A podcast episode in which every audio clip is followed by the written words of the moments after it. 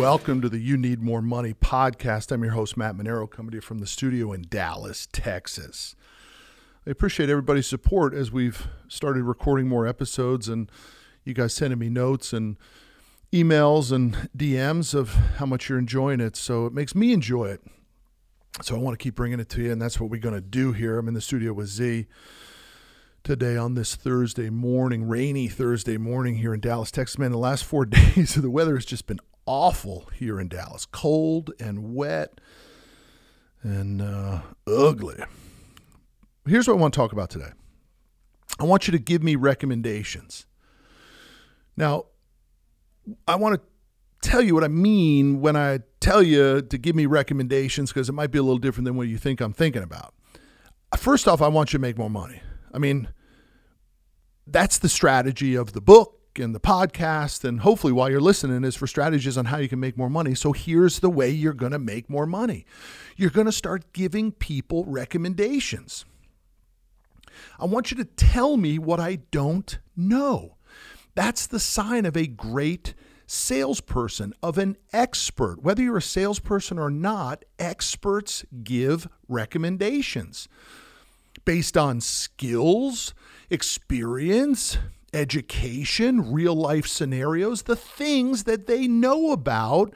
They're confident in recommending that to their customers, and eventually they get paid for that recommendation and that expertise.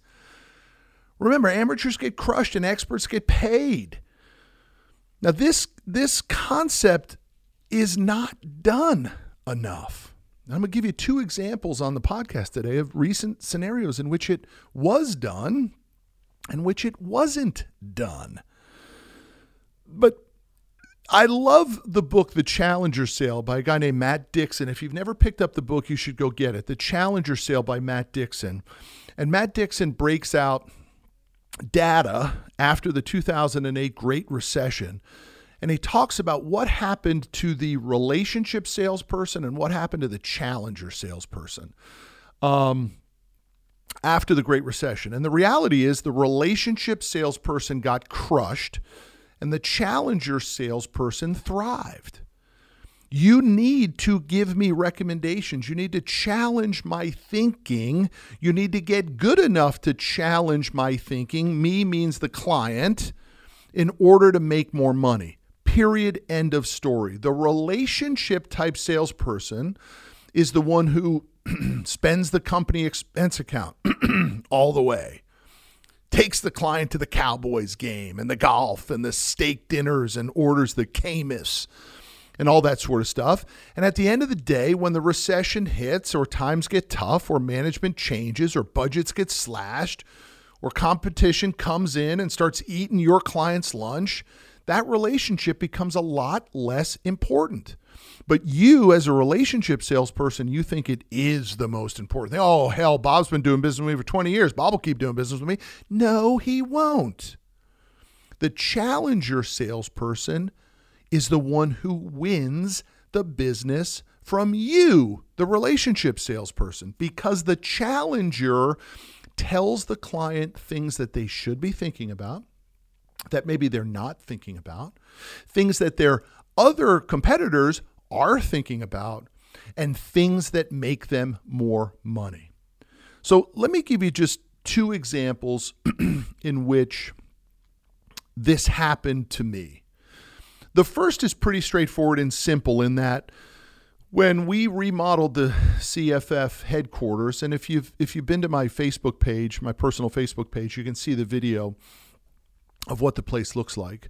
Um, you know, our team did an awesome job. It's it's a great great facility. It's a world class office, and we're very proud of it. But during the build out, we were struggling with paint colors. Particularly, I was struggling with paint colors. And, you know, my relationship with Judge Graham and Burn the Ships, you know, Judge is a real color, vibrant sort of visualization guy. And that, that, that got me out of my comfort zone when it came to redoing this offices from a coloring standpoint. And so the paint, I had the whole place painted white. That was the first thing I did. I said, I want to, I told painters, paint the entire place white. I want it to look like an art gallery, and we'll come in and figure out what colors we want to put on. And I was really struggling with the colors. You know, did I want grays or did I want blues or did I want off whites? And did I really want it to be vibrant? And would the vibrant colors emote different emotions and all that sort of stuff? anyway, the painter kept calling me and saying, Hey, man, what, what's going on with the color? What's going on? I got to schedule my guys. What's the story with the color? And this went on for a couple weeks. And then finally, when he called me, I said, Look, I'm really struggling with the colors. He's like, Man, I wish you told me about that. He's like, I got a designer on staff. I'll send her out to your office and she'll help you with that. Bam. The next day, Wendy is in my office and she's got the color wheel and she's literally walking through the office and saying, This color would look great on this wall. And therefore, it'll contrast with this color over here. And we'll bring the yellows over here and the purples over here and the oranges and the blues. And within an hour, all the accent walls and the coloring were done in this office. Why? Because the guy asked me, What's the holdup? And I told him, I can't figure out the colors. And he gave me the solution. He gave me the person on his step. By the way, never charged me for that. Never charged me for Wendy's time. That was the add on, the closer. Now, I don't even know whether I ended up paying more, I guess maybe in the service or the paint. I have no idea. All I know is that we got a sick office. And it happened because the painter searched for my pain point, gave me the staff, the recommendation, and we executed on it. And the deal got closed and the project got completed. And the office looks awesome and the painter got paid.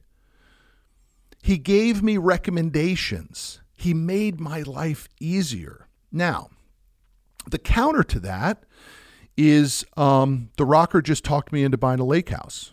And uh, I didn't want to buy a lake house. I was perfectly comfortable renting this lake house that we'd been renting on Possum Kingdom Lake. I was very comfortable renting this lake house. It didn't bother me one bit. I didn't need to own it. I liked checking in, I liked checking out. It was great. But wouldn't you know it, a house on that same street, there's only five houses on the street. It's at the end of the street at the dead end. Take a left. There's five houses. Ours is at the end. Pops up for sale. She talks me into it. I paid up for the house. The reality is, I paid too much for the house. But when the rocker wants something, the rocker's going to get it. Now, the other piece of that is yes, today I probably paid up for it, but I also know that, you know, it's an ideal section of the lake. There are only five houses. Houses almost never come for sale on that street. So, and by the way, they ended up being um, eight total bidders for that house in 24 hours and we ended up getting it. Now, whether it was because we paid too much for it, or the guy liked us, or the seller is from the town that I live in, and I don't know. I never met the guy. We did send him a letter though, and the the seller's agent said that it was the letter that helped us get that house, which was important because it made the rocker happy. Um, but I have to figure out ways to make money on that house, right? Now, the rocker never wants to sell it. She wants it to stay in the family forever. Cool, I'm down with that. But that's not how I think. That's like maybe plan A, don't ever sell it. Plan B is if we sell it, I got to make money on it. So, what can I do to make money on this lake house? How can I increase the value of this lake house to ensure that somebody's going to pay more for it than I did? I know the location will get that over time. It's a beautiful house, great location, all that sort of stuff. So I know over time it'll make money, but why not build equity in it now?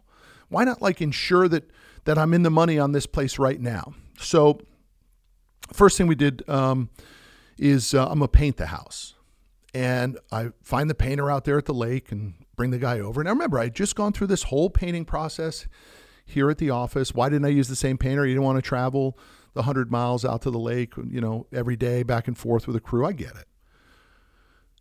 I find a painter. I say to the guy, meet me at the house. No problem. Comes right over to the house. Lovely guy. I said, um, what color do you think would look great on this house? Oh, I, I don't do that for clients.